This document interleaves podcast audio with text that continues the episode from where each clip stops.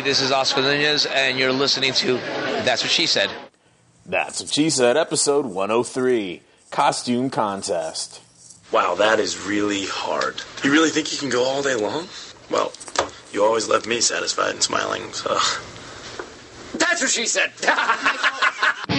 Suicide doors on my 57 Chevy. Roll around town like a hero. I got you on my mind, just like all the time. Pedal down, nowhere to go. And welcome to episode 103 of That's What She Said, a podcast about the Emmy Award-winning NBC show, The Office. As always, I'm your Human Resources Coordinator, Matt Summer, and this week we're going to be taking an in-depth and spoiler-filled look at the 6th episode of Season 7, entitled Costume Contest, which originally aired Thursday, October 28th, 2010. Happy Halloween, jerks! When Blackula goes behind MacGruber's back, or was it takes him from behind? With an idea for corporate, Michael vows to defend the chain of command at all costs. Friendship be damned. Meanwhile, Jim and Pam are still obsessing over Danny Cordray. Halpert, you looking for someone to bang your wife? Gabe Wad dances, Andy and Kevin choose sides, Oscar gets rational, and Angela, OMFG. Oh, and that's what she said, listeners. Don't tell me when I said anything to you, or you're dead. Lots to discuss, lots to talk about. Let's head on over to the water cooler. It's a real shame, because studies have shown that more information gets passed through water cooler gossip than through official memos, which puts me at a disadvantage, because I bring my own water to work. Why'd you do this? I didn't do it. Oh, the water cooler was brought over here for maintenance. So what do you guys hear?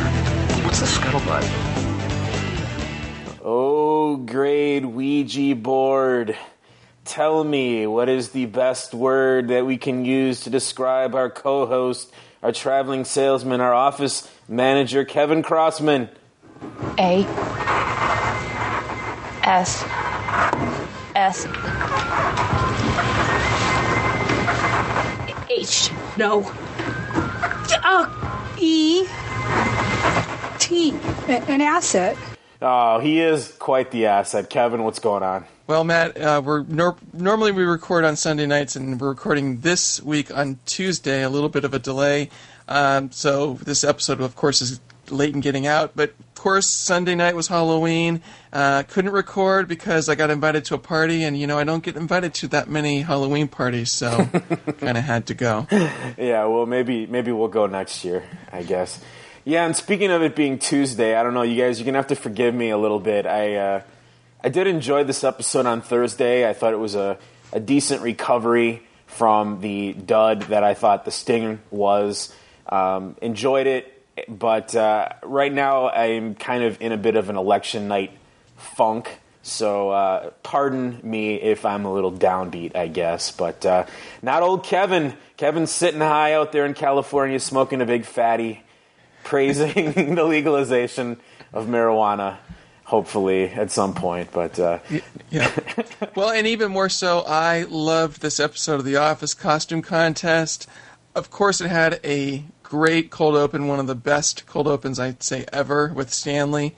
And then the rest of the episode, I thought, was a really good balance of the sort of jokey, let's have fun type of stuff, Cafe Disco kind of being the prototype there, versus some of the plot stuff, and we'll talk about implications for certain characters like Danny and Daryl and what's going to happen with them, and some good Michael moments in that plot line as well. So overall, I think it was a very well-balanced episode that I enjoyed a lot.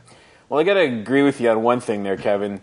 I'm on record as usually thinking that the cold opens are garbage, not funny. You know, looking at last week, Michael crashing the bicycle twice. Not nary a smile cracked my lips. However, this, I gotta agree, this is the funniest cold open I've probably seen in I don't even know how long, since season 3, 2, who knows. It seems like it's been a long, long time since we've had quite the hilarious cold open. So really very funny, everyone getting in on the gag, good old Stan the man, totally...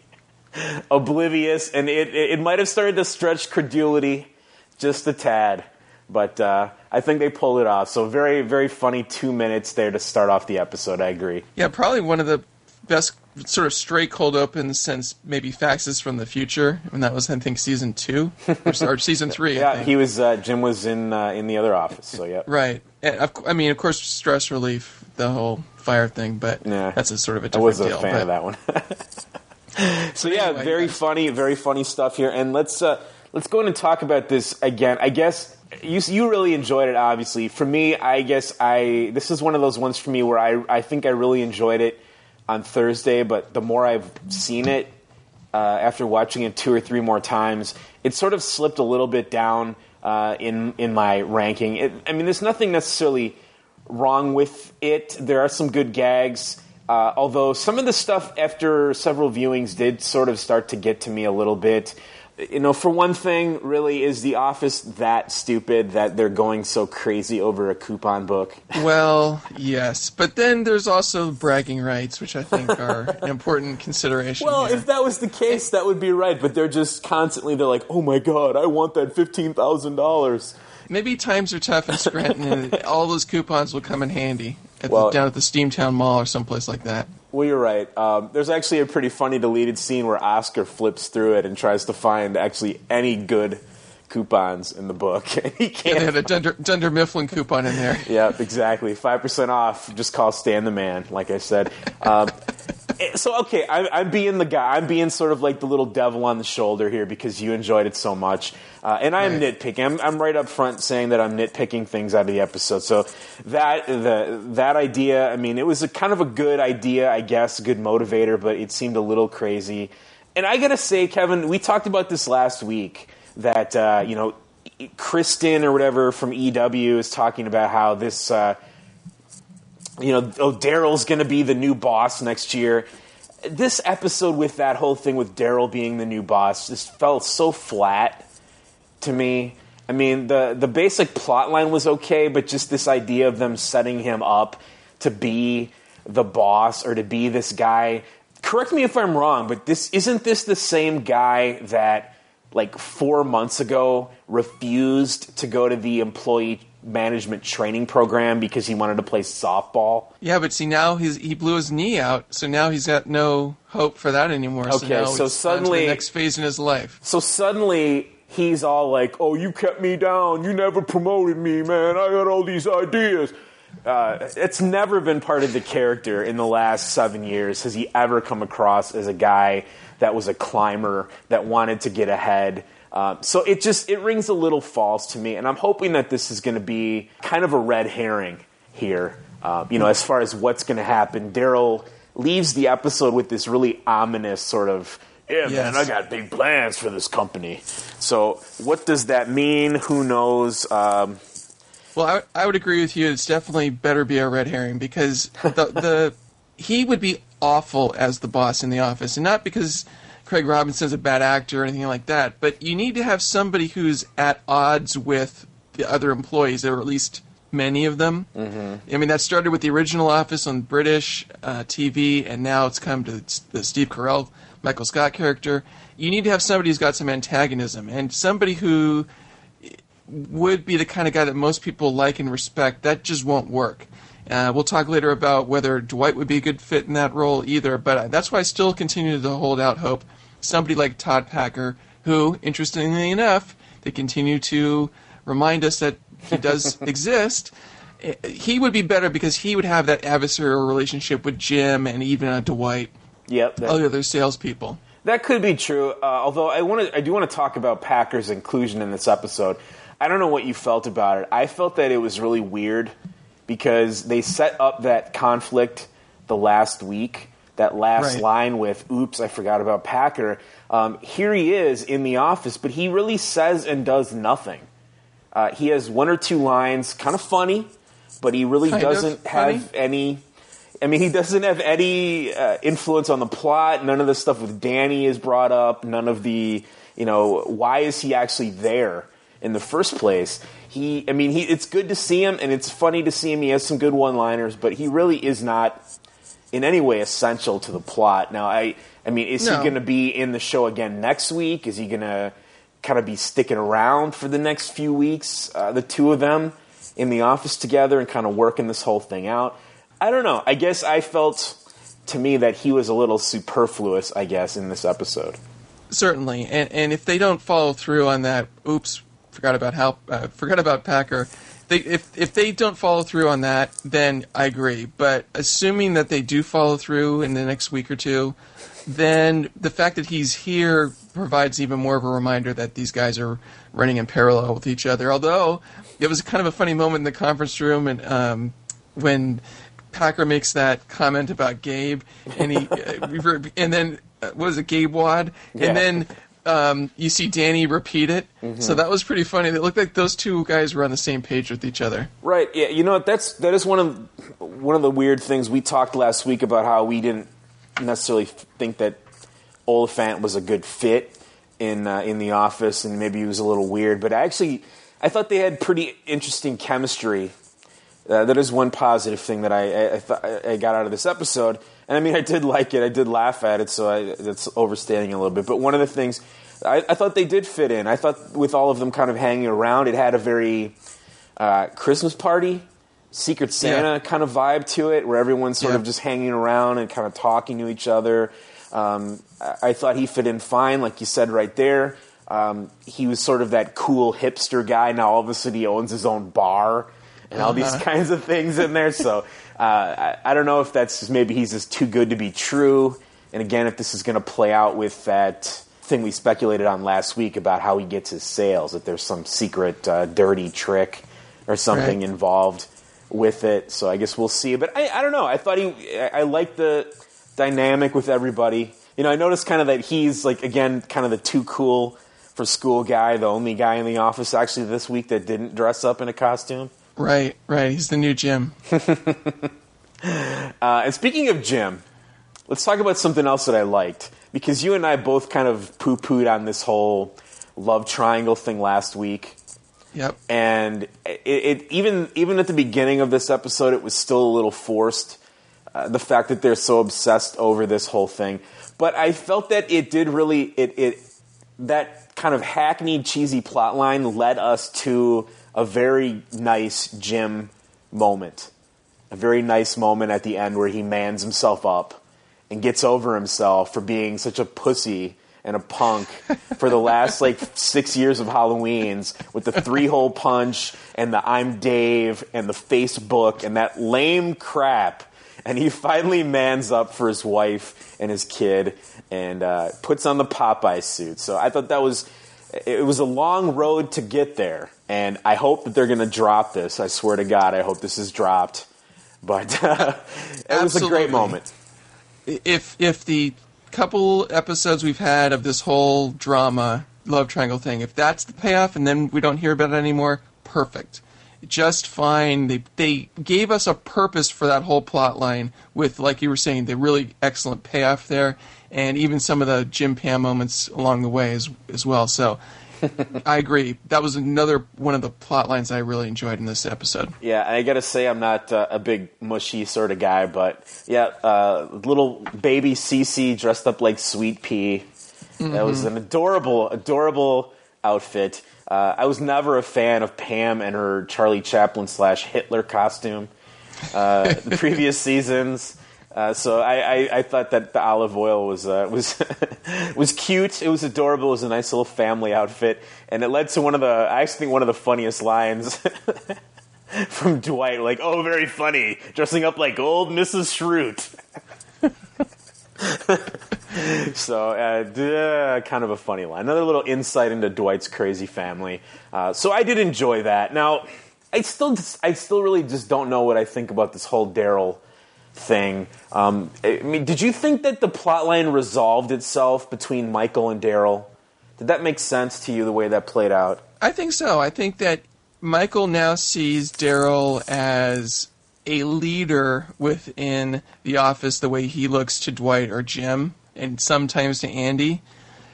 And so now he understands that Daryl has got to be one of his go-to guys because he does have good ideas, and he has to learn to work with him, that he's been blessed by corporate for not just his earlier promise, but now delivering on some interesting and new programs. So I think that did pay off. And if they have a little bit more of a brotherly relationship in terms of, like when we see Michael go to Daryl for advice and that sort of thing, and it's less adversarial, I think that'd be all right. Yeah, I mean, who were we supposed to side with in this episode? Were we supposed to side with Daryl? Or were we supposed to side with Michael? Because I got to say, you know, I'm the Michael guy, and he's the character that we've been with all this time. I sided with Michael. Daryl as a character, maybe because they keep changing him around, just feels really hollow to me. I don't know who he is. I don't know where he's coming from. You know, this was the guy who for 3 or 4 years was just a total asshole to Michael every time he came down there. And for good reason sometimes, you know, when Michael knocked the all the shelves over or what have you. I mean, you know, fair cop. That's fair enough. But, you know, then he did the stuff with the Rays where he had, you know, made fun of his lady suit and he passed his Jamaica Sun Princess picture around to everybody.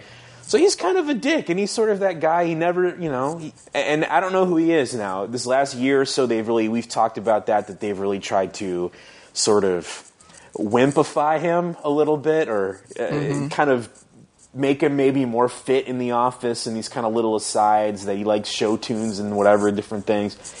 So I don't know. I don't know who he is or where he's coming from in this whole "man, you never believed in me" thing. Just seems like it came out of left field. I don't know that you needed to root necessarily for or against either of those two characters. I think it was.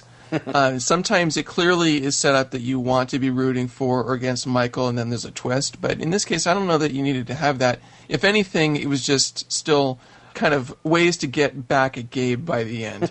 And that seems to certainly be a recurring theme here as well. Yeah. And God, if I never see Gabe in that outfit as Lady Gaga again, it'll be too soon. Well, let me talk about that Lady Gaga costume, Kevin. Now, I know that you're not a watcher of Community, but no. I am. And the way that the schedule was on Halloween, or on the 28th, you know, they played that Shrek thing, and then they played Community, and then they went right into The Office. Well, on Community, they have this, you know, really kind of effeminate, sort of, you know, hinted at being homosexual dean of the community college. And gee, guess what costume he was wearing, Kevin? He was dressed up like Lady Gaga. And then we get into The Office, and Gabe is dressed up like Lady Gaga. And it seemed so lazy to me. And I guess that's not The Office's fault. But I guess, you know, maybe they don't communicate with each other, but it's like, oh, same joke at 7:30, same joke at 8 o'clock. I was a little disappointed, actually, I have to say. I thought for a while he was going as Edgar Winter, but... Yeah, well, that would have been... I don't know. I mean, I guess it's maybe great minds think alike that they thought it would be funny to make the kind of geeky, sort of gayish looking guy dress up like Lady Gaga, but that was... The pairing those two together back-to-back really... was a flop, I think, for me. So The Office suffered. I guess if I would have watched The Office first and then Community second, it would have been a different story.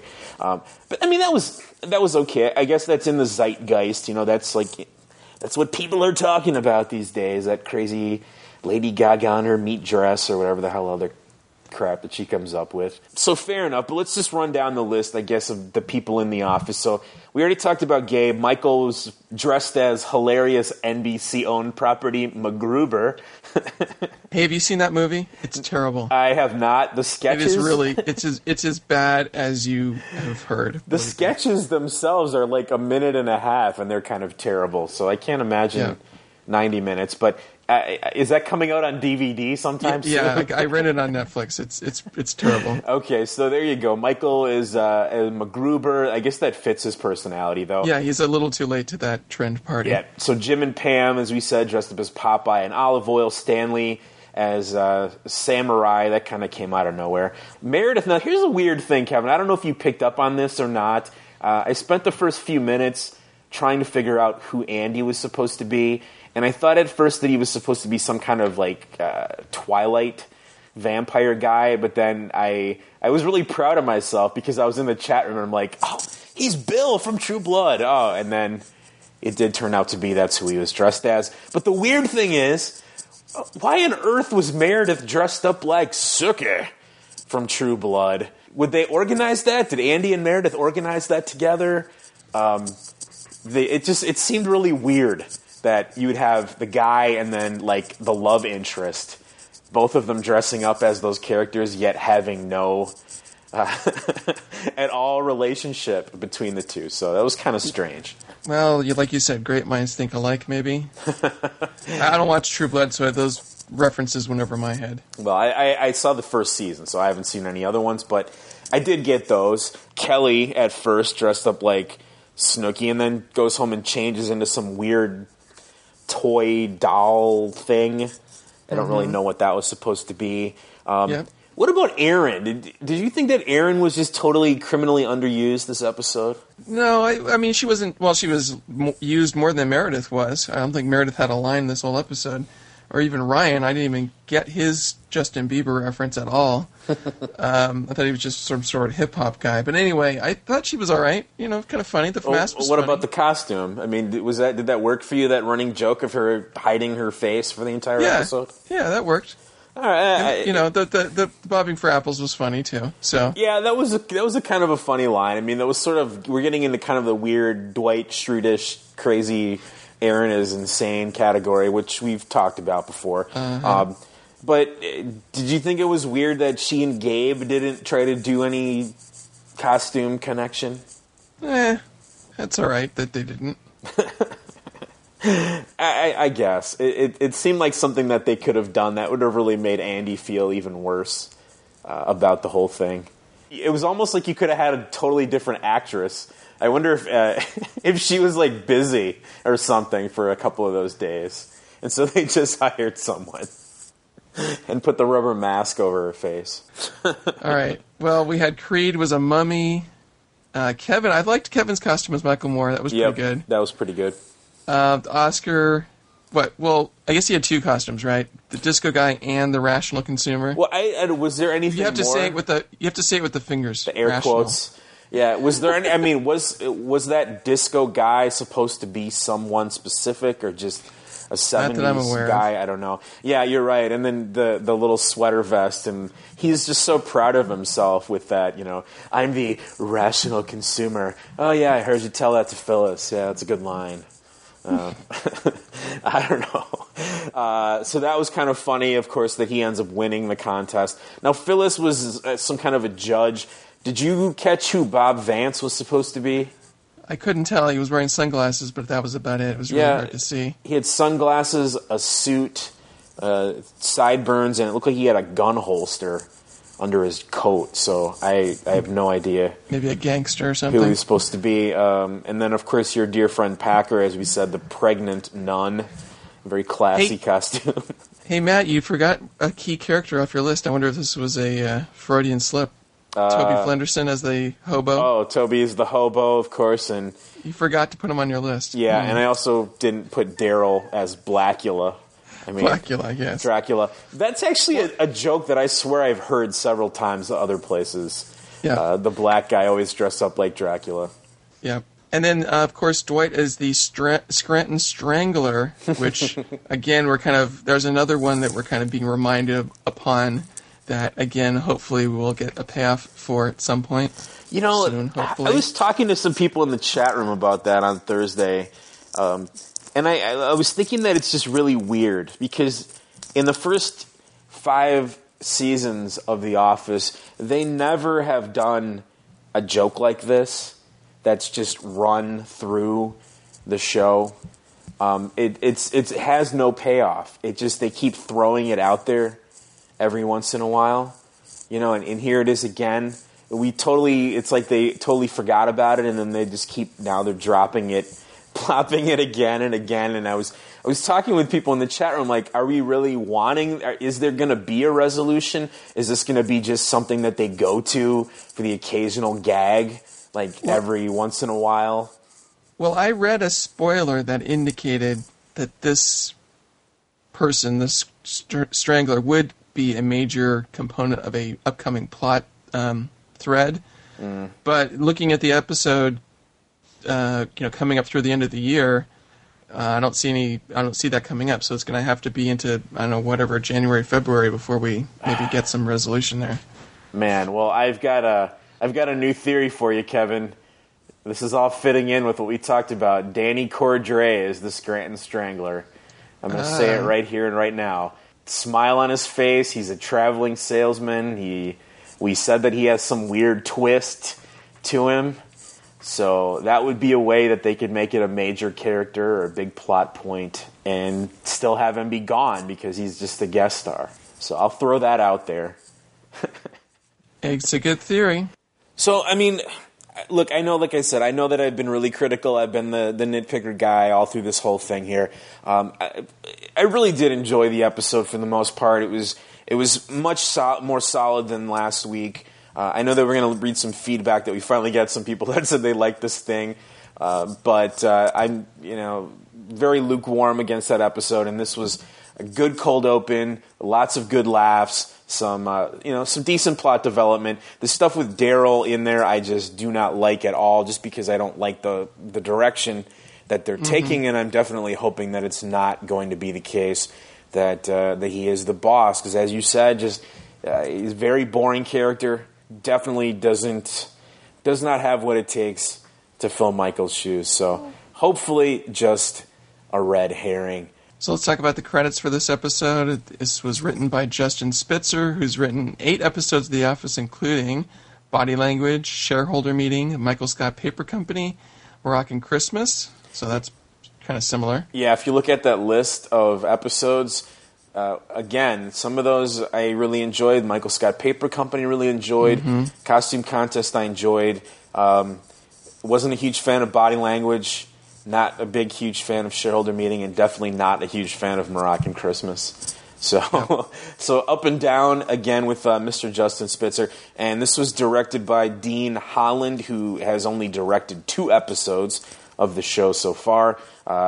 This one, Costume Contest, and The Duel. So just thinking of Andy sneaking up to kill Dwight in his Prius. Kevin, I'm surprised before we get into talking about the clips, you don't want to mention anything about Miss Angela Martin here? Oh, that's right. How could I forget the best costume of the episode? Yeah, holy cow, man. I mean, we talked about that before, the schizophrenia of Angela with the prim and proper, then we had the seed model, and really, holy shit. Angela Kinsey, hot as a pistol in that nurse's outfit. So very, very arousing indeed. And as she says, man, she knows what sells. And I'm buying. You and me both, my friend. All right, let's go ahead and get into the different plot lines here. Now, I broke it down into 2 main plot lines, really the Michael plot line and the Jim and Pam plot line here. So let's go ahead and get started with Michael's story. So what's going on here? It is Halloween and Michael is stoked. A lot of people are really getting into Halloween this year. 6 seconds, MacGruber! Pan's got a lot of fun stuff planned. 2 seconds, MacGruber! Including a costume contest and bombing for apples and a Ouija board. Oh, boom! Oh, explosion! MacGruber! People are really into the costume contest this year. Might have something to do with the prize. Maybe you've heard of it. The 2011 Scranton Wilkes-Barre coupon book worth over $15,000 in savings. Stop. Too late. If I was the real Scranton Strangler, you'd be so strangled by now. And if you're out there, Strangler, you will get caught. By me. There's I didn't have this in the clip, but I actually thought this is a pretty funny line where... after this, Jim says something like, "Oh, you're really pushing hard to try to make us think you're not the Strangler." And he says something like, "Oh, to my chickens, I'm the Scranton Strangler." Yes, that was pretty funny. It was also interesting in that scene that he directly addressed the camera. Mm-hmm. Kind of an unusual move there for Dwight. Yeah, I mean, maybe he protests too much. He's getting the word out, and I liked his kind of weird, his Scranton Strangler. I don't know. His costume, it was sort of like this Green Hornet sort of outfit, or like the Spirit or something, a little fedora and mask. Yeah, it was a cross between the Green Hornet and the Hamburglar from McDonald's. Robble. So there's the setup. Now, I got to say, I was thinking about this before, Kevin, and, I did enjoy this episode, but I think I do have to say that I think it's my second favorite Halloween-themed episode of The Office. Going back to the old, of course, the classic Season 2 Halloween episode, does it bother us at all? Is it even something that we're thinking about, that we're at a point where none of these costumes seem remotely sort of realistic, that people would actually wear to an office? Hey, Matt, I don't know what office you're working at, but none of these costumes stood out as being more elaborate than reasonable. Really? In an office setting? I guess I'll just tell you, I was up late last Wednesday because we had this contest at our office where the people on one half of the floor had to decorate all these cubes, and we built a whole set with the Lion King and, running waterfalls and all kinds of stuff with, trees and vegetation. So it occurs. Let's just put it that way. Wow. I got to get a job in the public sector, man. Or I got to get a job in the private sector, I should say, because, in the public school domain, let me tell you, there is no joy in Mudville. We're sad people, and very few people dressed up, and very few kids dressed up.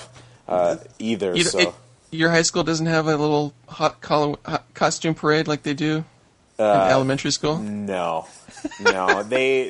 Sometimes they had a Halloween dance. It's kind of weird, I guess, the way the schedule broke down, that we had teachers' convention last week on Thursday and Friday, so they weren't technically there, in school for Halloween, but very lowbrow, nothing going on, so very, very low key, I guess. I'll take your word for it. That when you make the big bucks, you can go crazy with your Halloween costume. So in any case, there's the thing. Michael is very excited. Everything's going really well. Good old Gabe, as Lady Gaga, calls them all into the office for a new sales announcement. In case you can't read my poker face, we will be reviewing our sales policies. I have 10 seconds to explain them, or this whole place blows up. MacGruber! Lame. Why don't witches wear panties? Oh, here we go. Because they need to grip the broom. Oh, who likes to water ski on Lake Erie? No, what? Where does Dracula like to water ski? Lake Erie.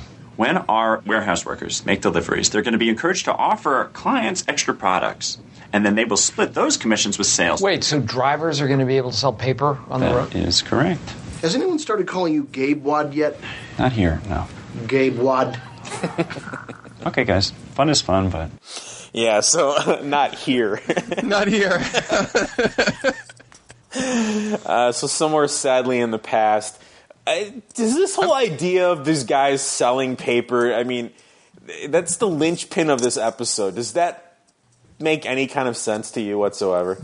Well, given that Dunder Mifflin is selling to kind of smaller businesses that maybe build up a relationship with the driver and Madge or whoever, and those people that are interacting directly with the drivers can make purchasing decisions, I would say this is fairly plausible given, the small type of business that they're in. Would not fly in a sort of bigger kind of company purchasing situation. Yeah, I mean, that was kind of my thought. They talked about even when they were trying to pitch the guy last week, where Michael was saying, like, oh, yeah, you're having problems with delivery. We can deliver on weekends and all this kind of stuff. And I'm just imagining, like, the warehouse guys like, hey, other warehouse workers, you need any more printer cartridges? I don't know. So a little bit of a weird thing, but okay, fair enough. That's the big idea. And what I kind of like about this, I guess, here, and the reason why I mentioned before about it, as far as whose side is Michael on, or, what side are we on here, Michael is just a very gracious guy in this whole situation. He hears this idea. He instantly recognizes that it was Daryl's idea. He's instantly guilty that he didn't pass it on, that corporate took it, and he is, he even says, I'm going to take the bullet. I'm going to call in. I'm going to make sure they give Daryl the props and all this stuff. So he's just very very like a very nice, happy guy for his buddy Daryl. And he's got a message for all the racists out there. Daryl Philbin is the greatest guy in the world. And you know what I'd like? I would like to have all the racists brought together and take Daryl Philbin out to lunch just to see what they're missing. This whole delivery/sales idea, you know whose that was? That was Daryl Philbin's. He thought of that way before the corporate fat suits. So what happened? I got in the way. I said no. But then corporate comes up with this idea. But you know what? They need to know that it was yours. And I don't care if I take a bullet. We're going to call them. We're going to put them on speakerphone right now. And we are going to straighten this out. Screw corporate. They probably stole the idea anyway. Mm-hmm. Corporate stole nothing. Okay, Daryl brought this idea to me, and then I told them, giving Daryl full credit, so I need to screw corporate. Everyone, let's give Daryl a round of applause as planned. So I like that, they're kind of inciting a little riot there. Andy's all fight the power. Yep. Get those guys, and Gabe steps up. I think we talked about Gabe maybe taking over as being the boss character, and that's, I think he still fits into that role. He can still play that, the awkward, goofy, bumbling sort of guy. So here he fits that perfectly. Absolutely, and this is exactly the way they should be using Gabe. No. But still kind of that, still very weaselly about the whole situation. Yep. And so, I think that was great. Very effective use there. Yeah, and we've speculated before about his position, but it's obvious here in this episode that they've laid out that hierarchy, that Gabe is sort of Michael's boss, or at least the gateway between Michael and Saber. Yeah, probably he has no authority over the other people in the office, but clearly is the the into corporate there at Saber. So yeah, that's definitely got to be his position now. And the new sort of villain, I guess, that everyone can gang up on. Well, he's the new David Wallace. You don't have to hear him on speakerphone. You can go into Annex and talk to him. Yeah, hopefully if he's not in drag at least. So that's really the big root of the whole conflict. Daryl put his idea forth without telling Michael what he was doing, went over his head, instantly gets him sort of upset. And again, like I said, he was trying to be the bigger man and everything, and it sort of just blew up in his face. And he found out that he'd been backstabbed, and so he is not very happy. He's not taking it lying down, and Dwight is there to pick up the pieces. I'm a little peeved at Daryl right now. He went to Gabe behind your back. No, he didn't go behind my back. He went over my head. He went over your head to go behind your back. What is taking someone from behind? No, shh, Michael, listen, this cannot stand. We can't have workers going straight to corporate. It makes your job superfluous. That was a good idea, though. Yeah, here's another good idea. Corporate chain of command. We need to strangle Daryl's idea. So the Strangler, again, coming back to that motif. Kevin, I don't know, we're going to play the deleted scenes in a little while, but I actually really, really enjoyed, there's a scene in there where Dwight and Michael try to do a little skit in the office to try to convince people that this is a bad idea. And I thought that was pretty funny. I thought it was okay.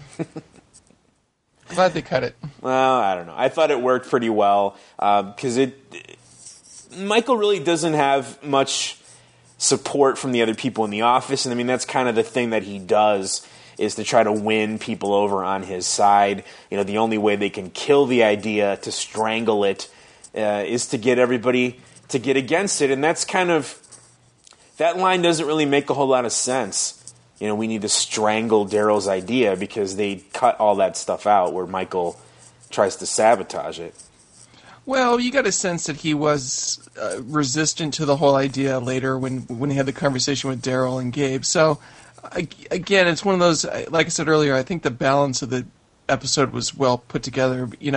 This is the A-plot, but it was an A-plot that was a 60-40 split as opposed to an 80-20 split. Yeah, and that's true. I think that's all right. That's true. I mean, Michael is on the warpath there. He's very upset. He's very paranoid.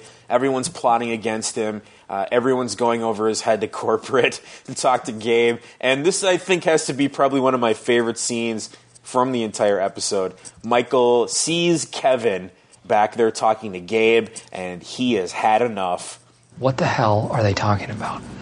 Kevin and Gabe. Probably about the extremes of the human physique. Do you think Kevin is going over my head? I don't. Oh, my God. Okay. All right. You know what? That's inappropriate, Kevin. I am your boss, and if you have something to say, it goes through me, and then I take it to Gabe. Chain of command. Do you understand? I am so sorry. Are you sorry? Yeah, I just thought... What did you just thought? Well, Gabe asked me if there were any really cool Lady Gaga moves that he could do for the catwalk. And so then I told... All right. I told him that there was this one cool move where she powers down like a robot. Okay, but I'm so sorry that I didn't tell you first. Well, don't let it happen again. You think that I would let this happen again? No way, Jose! F*** you, Gabe. So that was, I mean, like I said, that was one of my favorite big laugh lines. And then Kevin's capper there. Gabe tries to put his hand on his shoulder or something. Fuck you, Gabe. Very upset. Kevin had a couple of really weird lines this episode. He had that whole line where he's talking to Danny about how if you tell him, we're going to kill you. kind of a really creepy line. Andy looked at him really strangely. And that, again, that was pretty funny. In his Michael Moore outfit, basically brought to tears by Michael's yelling. So, very good line. That was one of the most hilarious scenes in recent memory. It's too bad Brian Baumgartner can't stand a chance at the Emmys for that, something like that. But oh, they got to beef him up, man. Maybe Kevin will be the new boss. See, that would... that would be full of opportunity. We can fantasize. Yep, see, they need to pay us, Kevin. Okay. So there's this, Michael, obviously, then he feels even worse that he's made this mistake. He's made Kevin cry. He's very upset. So he's just going to go and take it right to the source, confront his supposed friend Daryl, and let him know how he feels about this whole thing. Okay, this whole going over my head gate is making people act weird. Chain of command is crumbling. Do you know what just happened? I just made Kevin cry. And Gabe looks like Lady Gaga. That's not Halloween. Halloween should be a day in which we honor monsters and not be mad at each other. I'm not mad. Are you mad? You went over my head, and then you lied to my face. So my head and my face have taken a beating. Well, I'm sorry if it seems that way to you. Okay, that might help. If you said I'm sorry in front of everybody, Mike, in front of me. You made a bad call, and I fixed it. So I'm not apologizing. So that's it. That's it? Is it? Yes. There you go. Confrontation. Again, Daryl sort of comes off as, I don't know, he's kind of the mean, kind of dickish guy in that scene. No, he's not being a dick. He's just holding his ground. He did the right thing. He fixed it. Michael coming in all over the top with the over-your-head gate. I mean, come on. Sometimes, you know, that's the thing about Daryl is he knows what Michael's game is, and he knows how to play it cool and let Michael sort of, you know, burn himself out, and then by the end of the episode, he's got Michael back where he wants him. Well, I suppose. So there's one thing that this could do, though, I just thought of this, that, I mean, it could turn out that this idea ends up being like a total disaster, and then Daryl gets himself bumped back down or demoted or something like that rather than being an upward sort of trajectory. You never know. Depends on Madge, I guess. Yeah, I don't know. Madge is out there pushing those sales. She's a handsome woman, that Madge. I did enjoy that, though, Michael and his use of the word gate at the end of that there. Very, very contemporary for Scandal. Uh-huh. Well, Pam then, you know, they're kind of getting ready for the party. They're going along. She introduces the idea of the costume contest and kind of explains the rules. And here's sort of where it started to kind of feel a little bit like Secret Santa to me, where Michael once again steps in and sort of ruins things for everybody. Okay, everybody, after you walk the runway, everyone has to vote for who gets the coupon book, and you can't vote for yourself. Pam, can you vote for other people? Hey, I gotta get in on this. Hey, it's cool. Man, I work in the warehouse. I'm cool. I'm hip and I'm jive. But I don't care about nobody. Do you know who I am? Happy Halloween, jerk! Michael, this is a bad idea. What's a bad idea? Dressing up as somebody. I mean, when has that ever worked for you? Never! Okay, you know what? Fine. I'm not Daryl. And thank God I'm not Daryl. Could you, for once, just let us enjoy a party instead of making it about all your issues? So that kind of a little bit of a meta line there, commentary on the commentary of the show. Uh-huh. Can't you just let us enjoy the party? Michael does sort of, and we've said this the last couple of weeks, it came across to me as a little bit of maybe a maturing slightly, that he actually did stop. When has it ever worked for you? Never! Okay.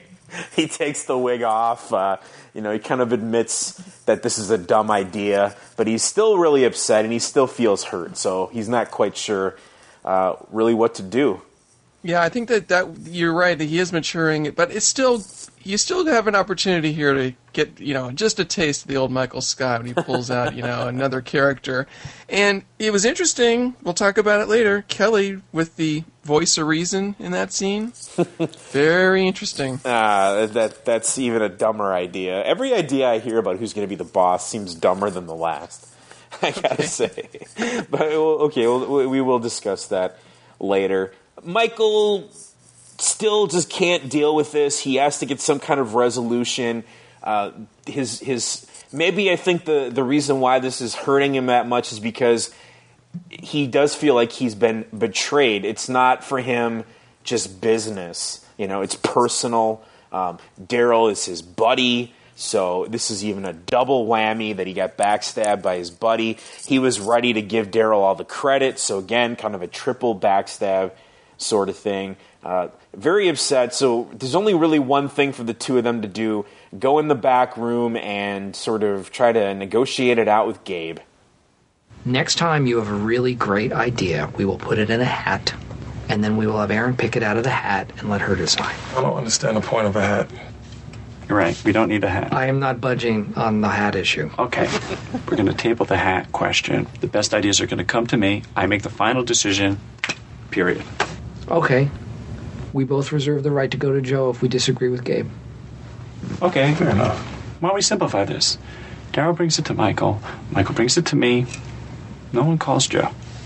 Unless you and I decide we want to talk to Joe, then we'll give her a call. Cool. Hey, sorry, Lot. Sorry. I'm a jerk. Friends fight. Touching little moment there, Kevin. I guess the two of them actually apologized to each other. I guess that right there is sort of the moment where I wasn't really quite sure I bought into the change. Is it just that they had a common enemy with each other? But then why would Daryl be against Gabe? Because Gabe was the guy that took his idea. Right, so it seemed a little weird, I guess, how it played out. Well, I think that both Michael and Daryl think or know that they have a friend on the other side of Gabe and Joe, and so they want to reserve the right to be able to go straight to her for things, since both of them feel that they've been touched by her in some way, right? Yeah. And again, get the good adversarial relationship here with Gabe, kind of, no, we don't need to go with her. I like that aspect of his character. I don't love the whole relationship with Erin thing, but that part I really do like. Yeah, so the Weasley kind of goofy guy, I agree. And I guess it's just kind of a throwback to the whole original idea that Michael was concerned about Daryl going over his head, and Gabe was trying to stop that. Well, now all of a sudden the shoe's on the other foot and they're going to go over Gabe's head. So now he doesn't like it at all. Michael is kind of put back in charge as the next person under Gabe. So things sort of resolve themselves. They work themselves out, at least for Michael. Now, here's the weird thing about this plot line. Now, that would normally be the end of the plot line. Michael got what he wanted, and that would be then you'd get the voiceover with Michael saying, well, we learned a lesson about friends or whatever. But no, we don't get that. We get this weird kind of coda here between Andy and Daryl in the office, a very cryptic sort of future plan prediction sort of thing. Very strange. Sometimes it seems like it was better down in the warehouse, you know? When I was a freshman in college, I worked at the student newspaper, the Cornell Daily Sun. This is at Cornell. I had to write an op-ed column every day, Bernard's Regards. This was your freshman year. I started to ask myself, do I have big plans here? I didn't want to become editor of that paper, so I got up and walked right out of Walter Bernard Hall.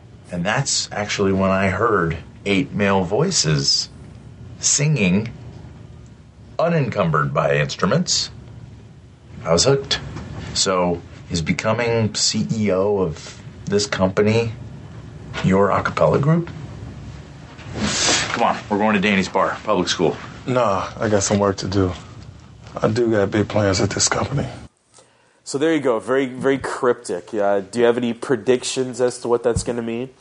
Well, they certainly laid it out that he's in line to be the company or the branch manager here. And I think that they're going to lay a bunch of these out throughout the year, and then hopefully there'll be some sort of kind of resolution at the end of the season where they say, well, but it could be Daryl, and you know, it was sort of like the job when everyone was interviewing, mm-hmm. and you had all these different threads and who would get the job, and you know, it ended up being Ryan, and then of course it made so much sense afterwards. We didn't really see it coming, so you know, maybe we'll get a bunch of these kinds of things together, and you know, that is going to make this season interesting. I mean, that's one thing this year that we haven't ever had in the past is we know for sure that something big is going to happen, right? Because Carell is leaving the office, and we've always wanted these big moments, especially after season 2 when Jim and Pam kiss and all this kind of stuff.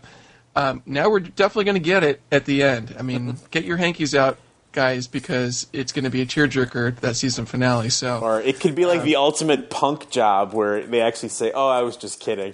I'm coming back again." Right. That would be a very good twist.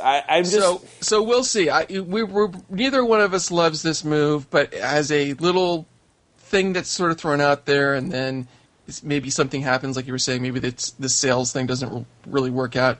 You know, that's all right, as long as it doesn't go to the next level and the next level after that. Yeah, that's true. I guess I'm just not happy with any of the candidates that we've seen put forth so far. But you know, maybe in practice, maybe if I get used to it, maybe I can finally one day warm up to old Daryl Philbin. But I don't think so. Well. So in any case, there you go. I did like some of the stuff in there. Andy hitting the Cornell hammer pretty hard. But just, you know, I walked right out of Walter Bernard Hall. And that was hilarious. Yeah, you were the editor as a freshman.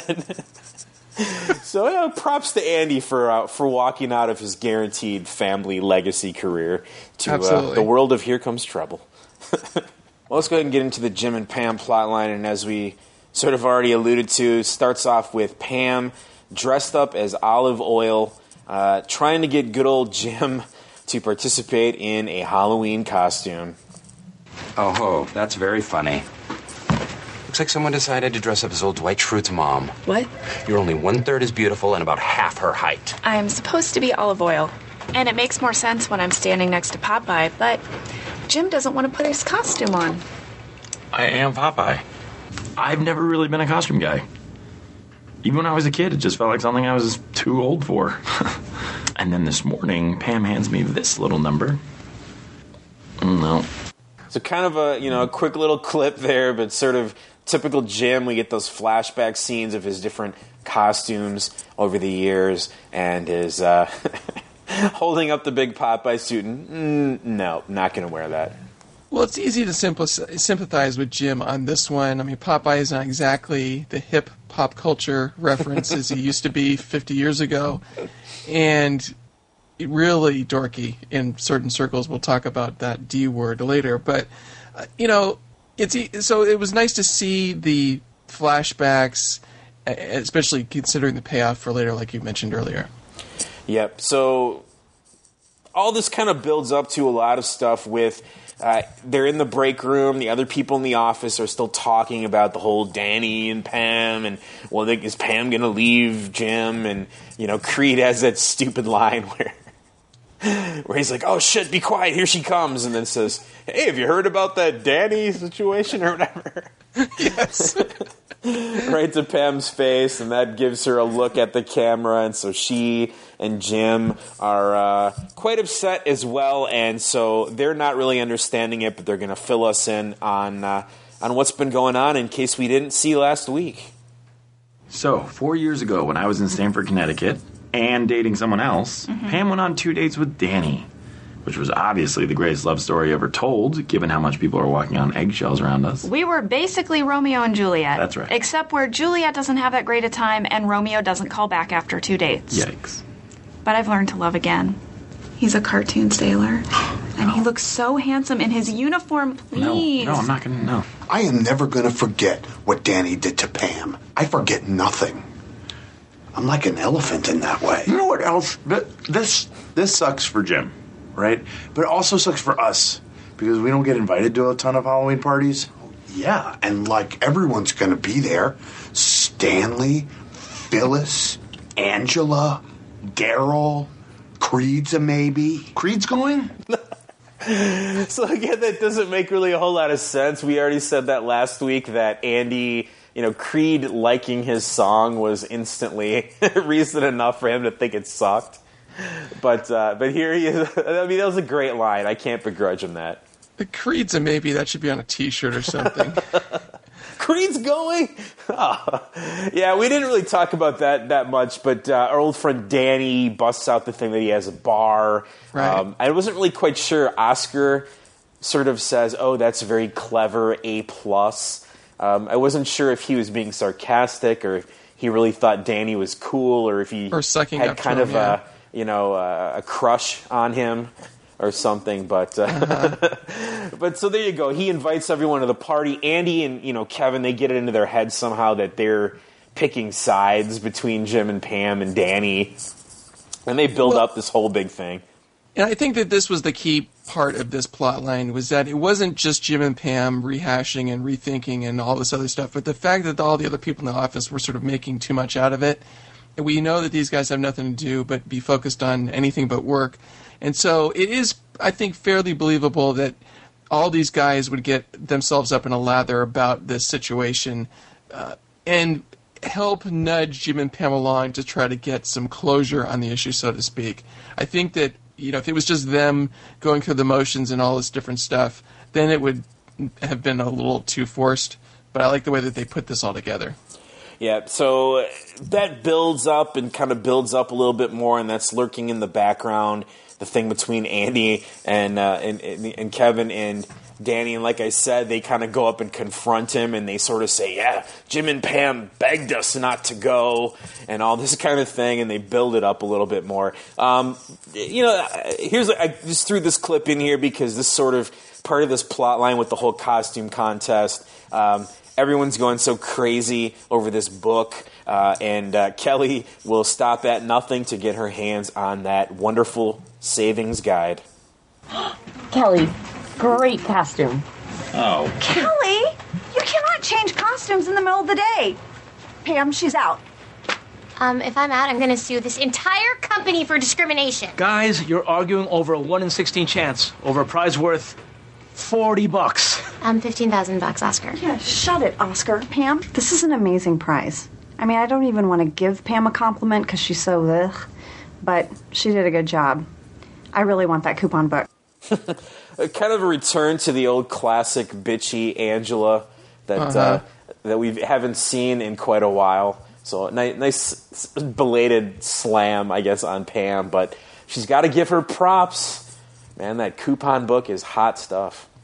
Well, and this was a good scene also with Angela, because she's protesting against the rules and changing and all this kind of stuff. And so then, of course, then that pays off when she changes her outfit later. Yes, that is exactly correct. And unfortunately, this is an audio podcast, and we cannot see the wonders that costume will hold.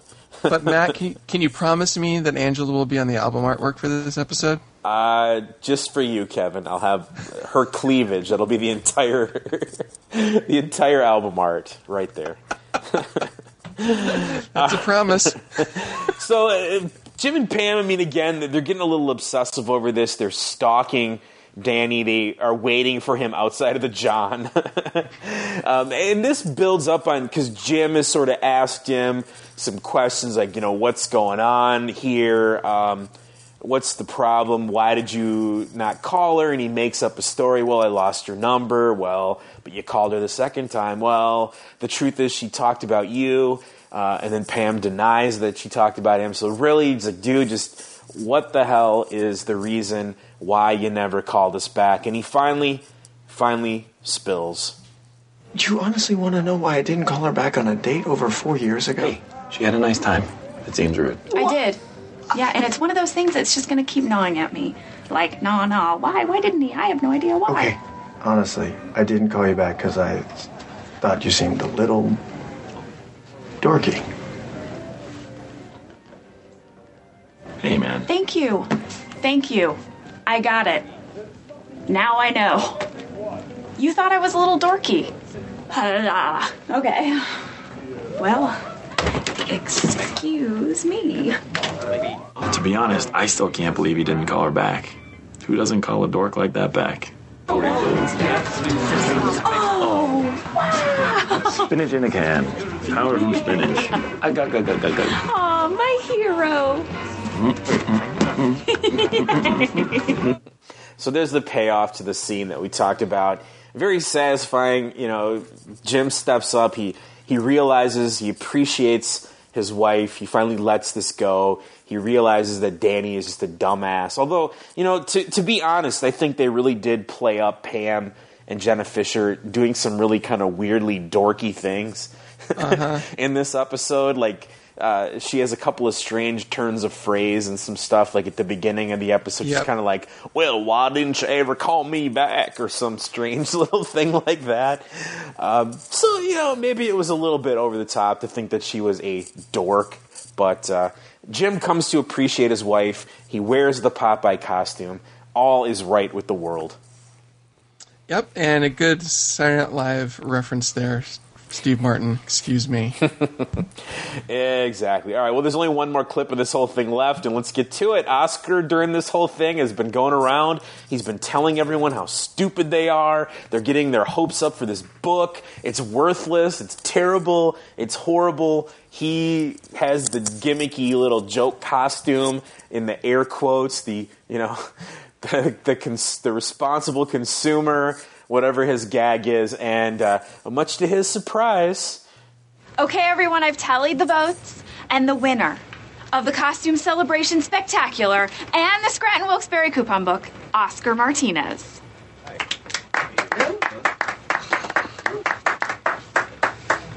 If I have to vote for someone, I don't want it to be someone who can beat me. Shake things up. I'm a Nader guy. Best Edward James almost costume I've ever seen. Like, freaky good. So another good Creed line to end the show. Another douchey Ryan line.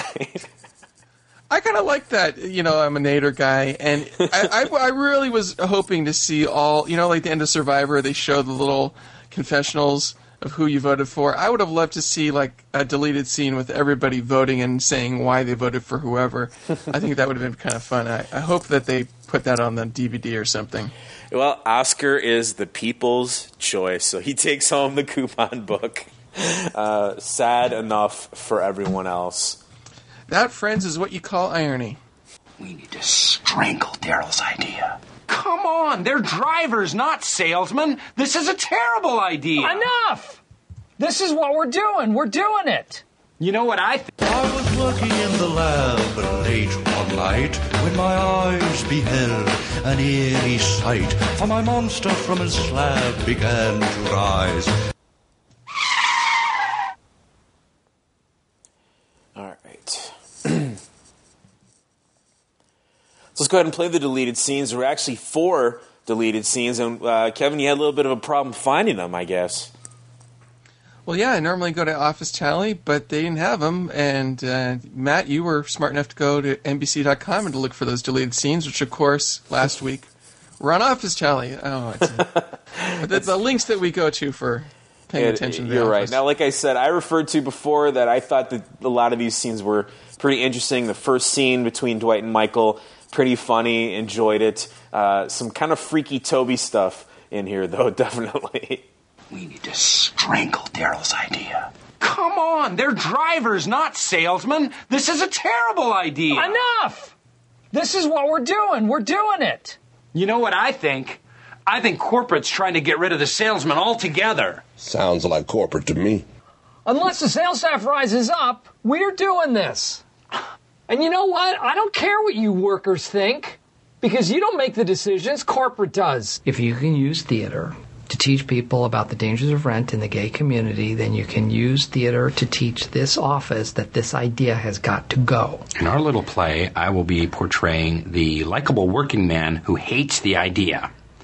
And I will be playing the man. I will be playing the guy who thinks the idea is great because all man. I care about is the almighty dollar. Ooh. I am the villain.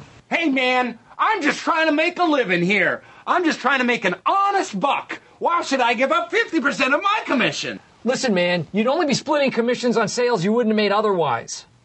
That's a good point. So would you rather make 50% of something or 100% of nothing? 50% of something. There you go. Booyah! Oh, my God. But 100% of nothing is not too shabby. I was a little skeptical about the idea, but Michael made some good points. Hey, Daryl, this package came from you. I think it's from corporate. Thank you. Oh, my God, it's hands. Sorry. Good. You really made an impression on us. Joe Bennett, CEO. Oh, you remember these? Oh. Those things are great. I love those things. Get out. Sorry. Well. You must feel like the tallest girl at the dance. It feels good to be recognized. Oh, well, I feel good when you feel good. It may seem that I'm trying to play both sides.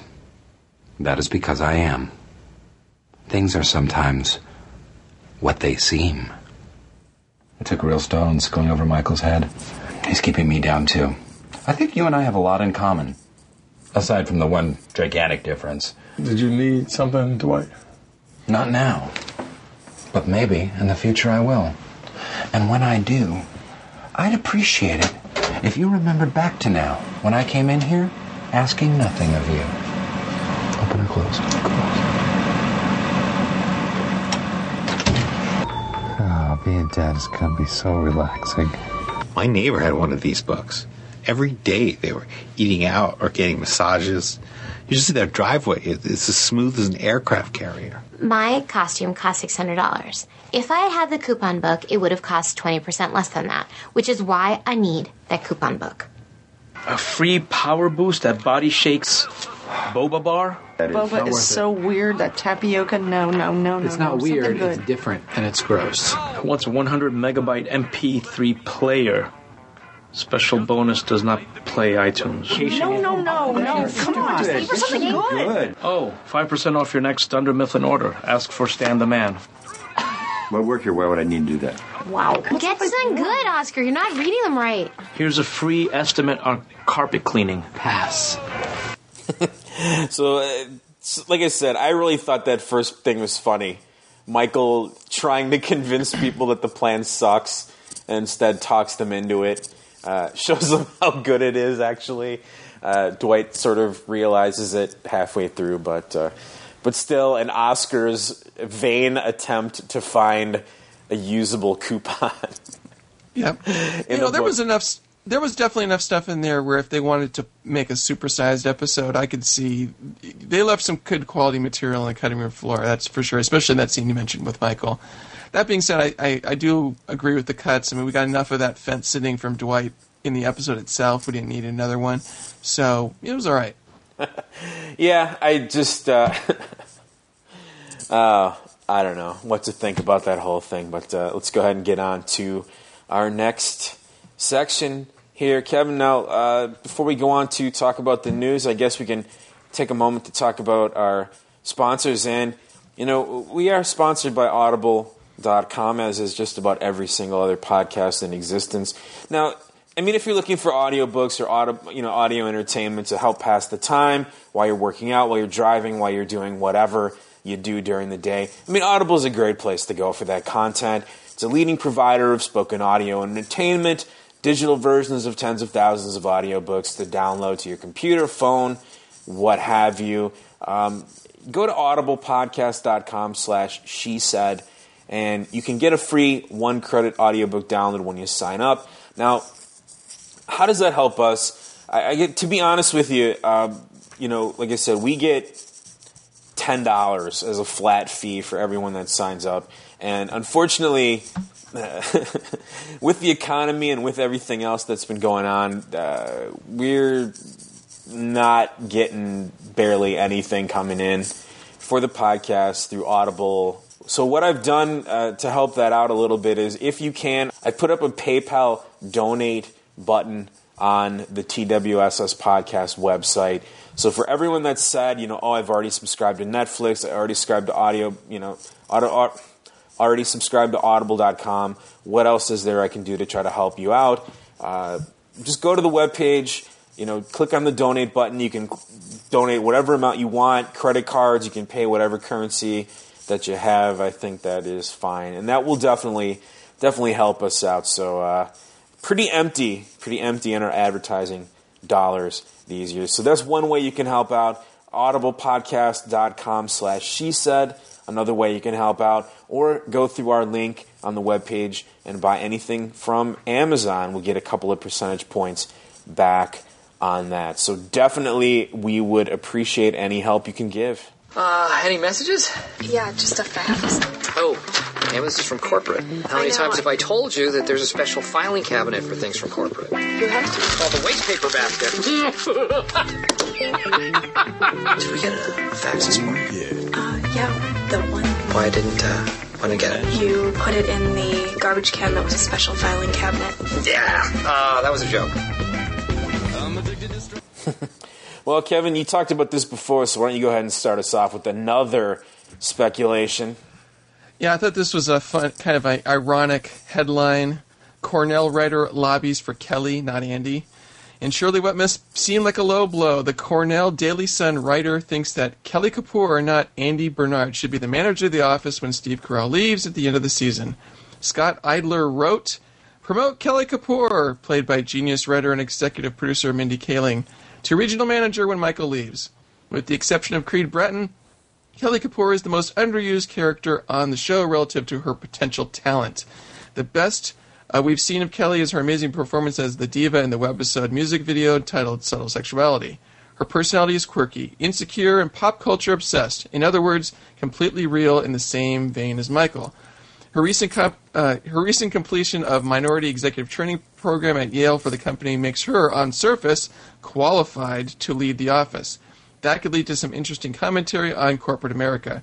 She says, you guys, I'm like really smart now. You don't even know. You could ask me what's the largest corporation in America, and I'd be like, blah, blah, blah, give you the exact correct answer. The answer, the girl version of Michael Scott." Well, so, of course, Kayleen's contract is up at the end of the year as well. She's certainly likely to have some opportunities. I didn't put a lot of stock into this concept, but there is some sensibility here that I think would be similar to Michael in this regard. I think I've already talked about this. I think that's just a horrible idea. I'm not a big Mindy Kaling fan, I guess, in general.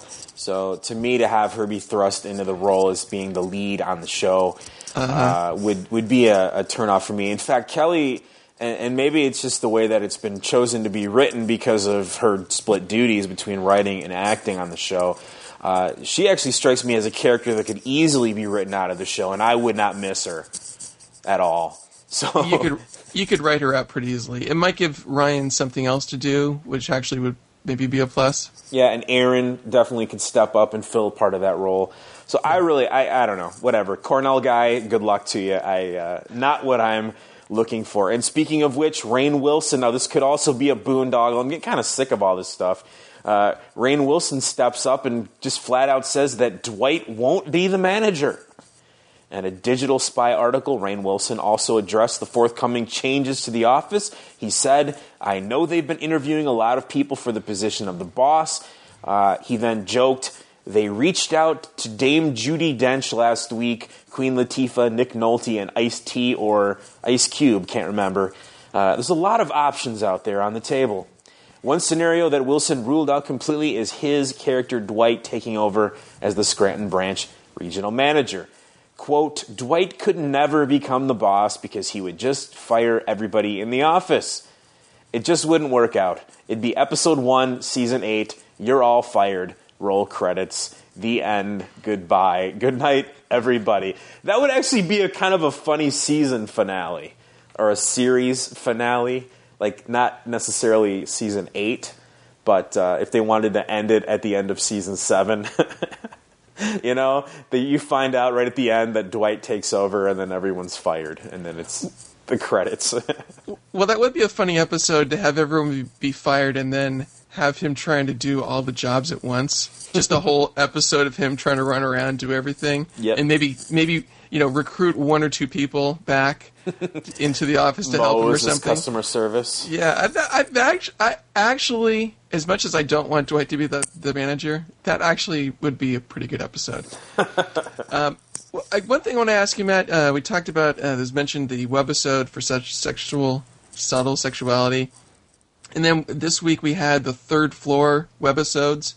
Do you remember back in the old days when webisodes were special and we actually got excited about them and they were doled out a week at a time to keep us interested over a period of time? Well, last week we had the Third Floor webisode and we got all three parts on the same day. I mean, that was good because it was Halloween themed.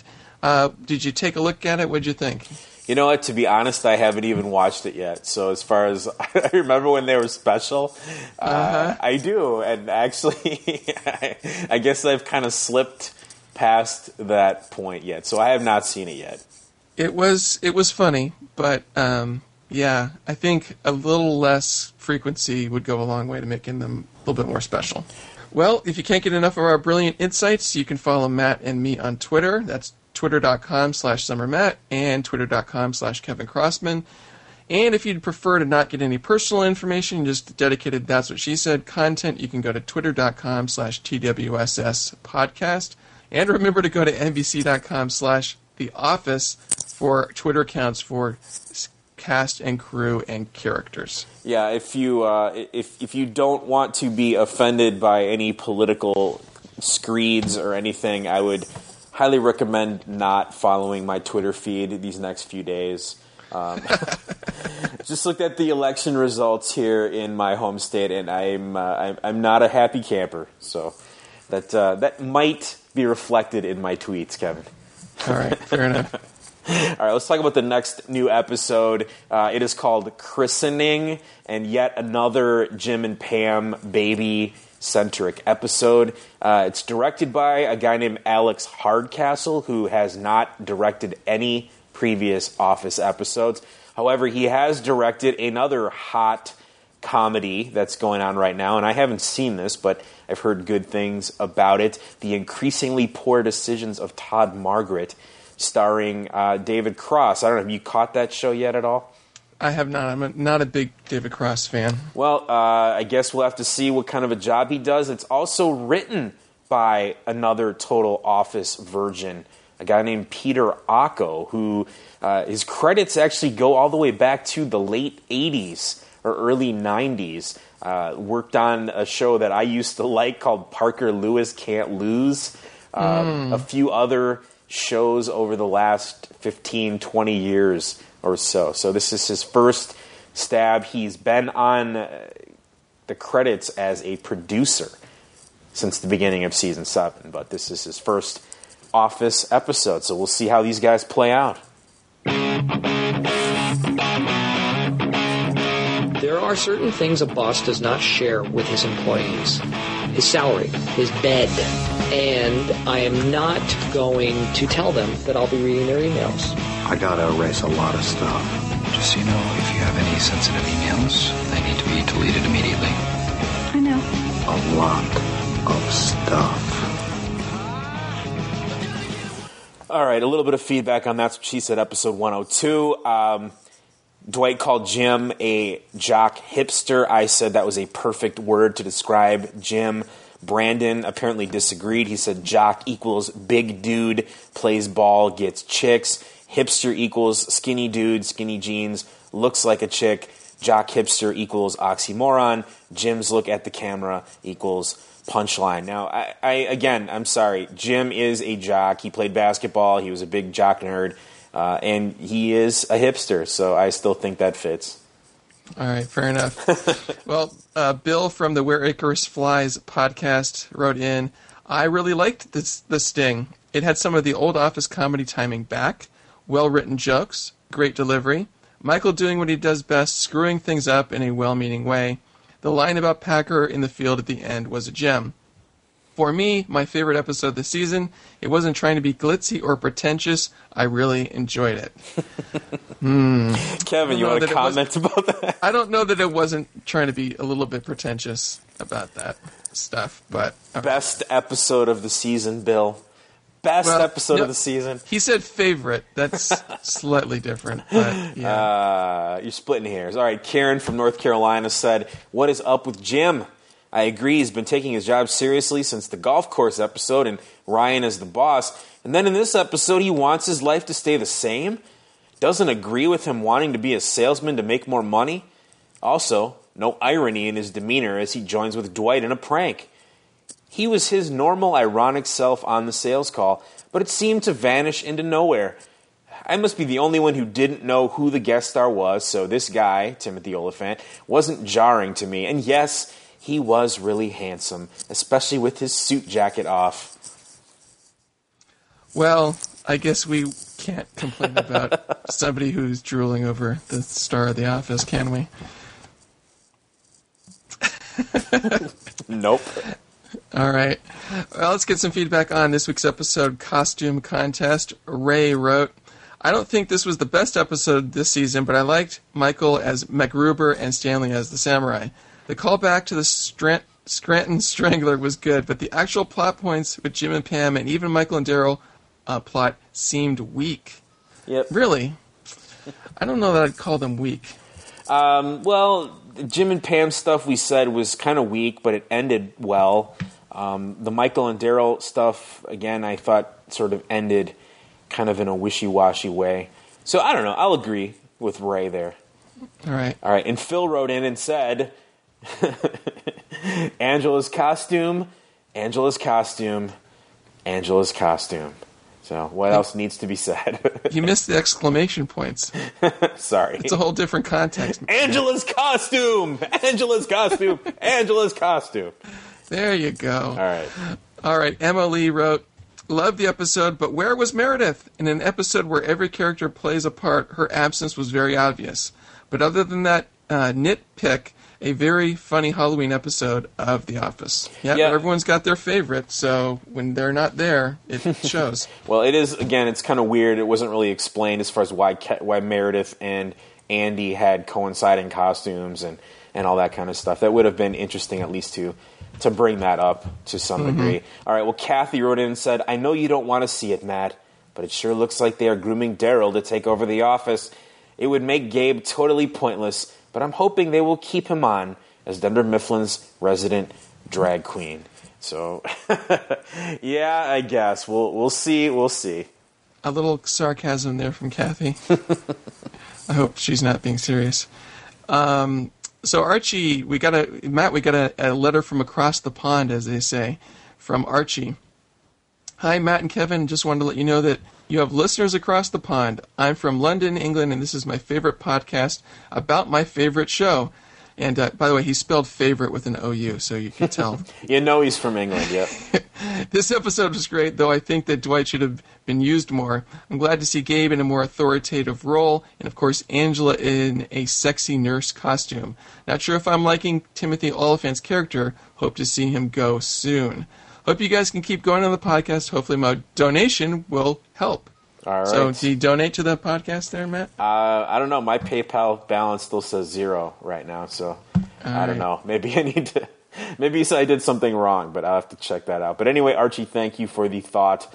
Hopefully it'll go through. I kind of messed with him, I think, in the chat room and said that I thought all British people hated the American Office. but apparently not. Fair enough. All right. Well, apparently Kevin picked this as our listener feedback of the week. Sin Wan, sorry if I'm saying that wrong, on iTunes left a review and said, "That's What She Said is the perfect accompaniment to The Office.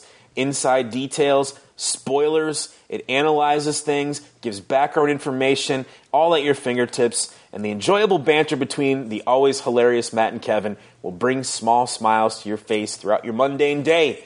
Matt, the lovable curmudgeon," that's me, "and Kevin, the youthfully excited fanboy," that's you, "will give you two takes on this week's episode in a relatable but in-depth way.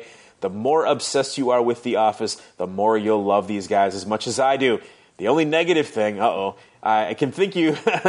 only negative thing I can leave you with is that the curmudgeon-y opinion of things often wins out with these two." So I guess I just dominate over you, Kevin, most of the time with my grumpiness. He gives us a 5 out of 5 star. So thank you, Sin Wan, for your wonderful review. Yeah, that might be the last time I've ever referred to as a youthful fanboy, so I had to make sure that we included it here. Yeah, Kevin, who is, by the way, older than me, so it doesn't work. But that's about going to do it for us this week. Join us in a week or so for episode 104, Christening.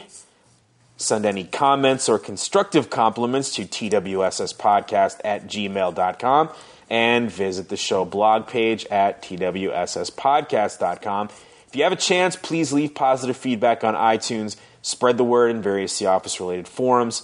Every little bit helps. Music for the episode was provided by Music Alley from Mavio. Check it out at musicalley.com.